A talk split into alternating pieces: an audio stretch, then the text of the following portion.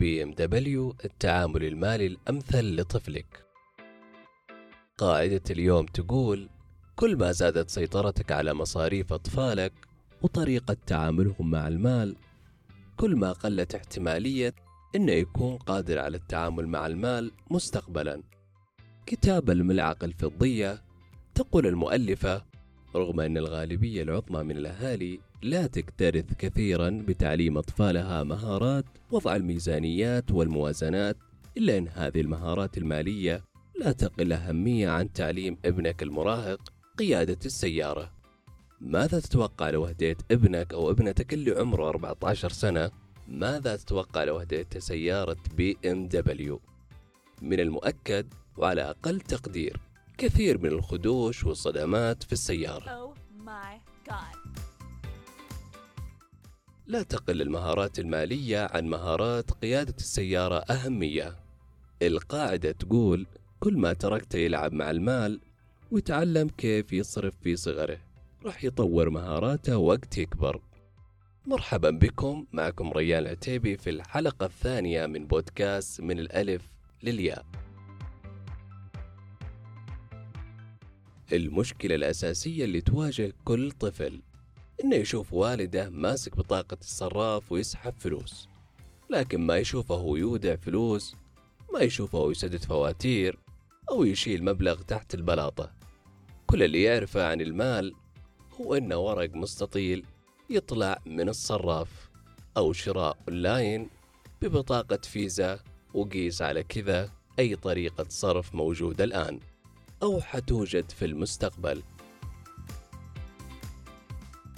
أول خطوة تجاه تثقيف الأطفال ماليا هو إنه يجلس معك وإنت تدفع فواتير.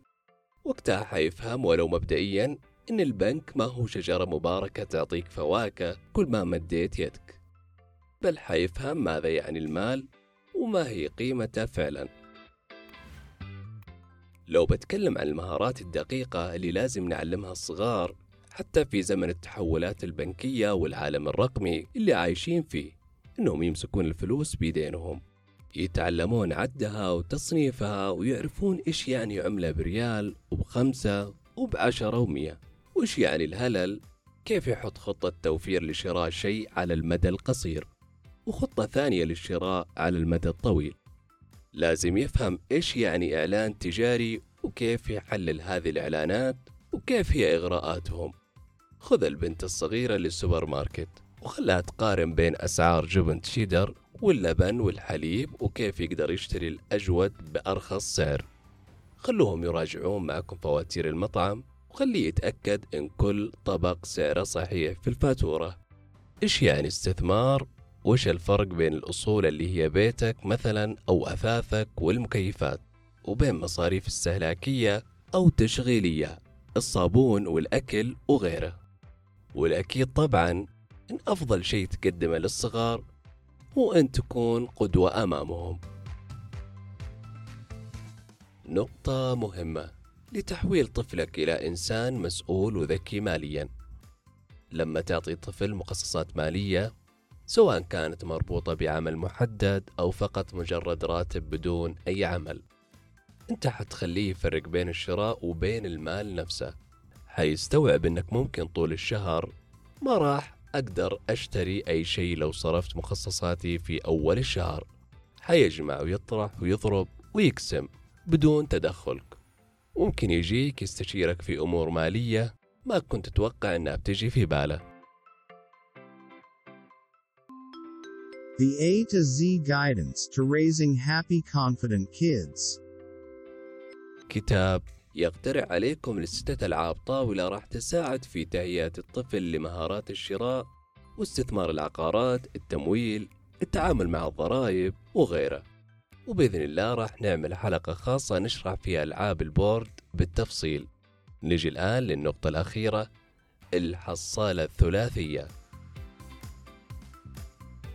قبل ما أشرح فكرة الحصالة الثلاثية أبغى أقول نقطة مهمة محاولة إجبار طفلك على خطة محددة هي محاولة نبيلة منك. لكن أبدا أبدا مو هذا الهدف. ولا هي الطريقة الصحيحة عشان تمكنهم ماليا. آه، لذلك الحل فعلا إنك تعطيه الأدوات وتخليه يدبر أموره بنفسه. طيب آه، الحصالة الثلاثية هي حصالة فيها ثلاث أدراج واحد للمدخرات واحد للمصروفات وواحد للأعمال الخيرية. الفكرة هي أن طفلك يبدأ يحدد المبالغ المناسبة لكل قسم. يجرب مرة ويخربها مرة وينجح مرة وهكذا. وهو اللي يحط الموازنة. هذه الحصالة تحصلونها أونلاين وممكن تأخذون نظرة عليها في جوجل أو اليوتيوب. اسمها 3 Little Biggie Bank. بعض الشركات أخذت الموضوع لمستوى أعلى وحطت درج رابع وخامس واحد للاستثمار وواحد للشراء أصول وهكذا. الفكرة مرة ثانية أنك لازم تترك طفلك أو طفلتك يحدد الميزانيات بنفسه ويغلط ويعدل ويتعلم مهارات التعامل مع المال.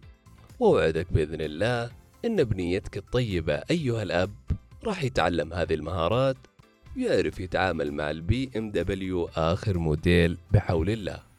في أمان الله.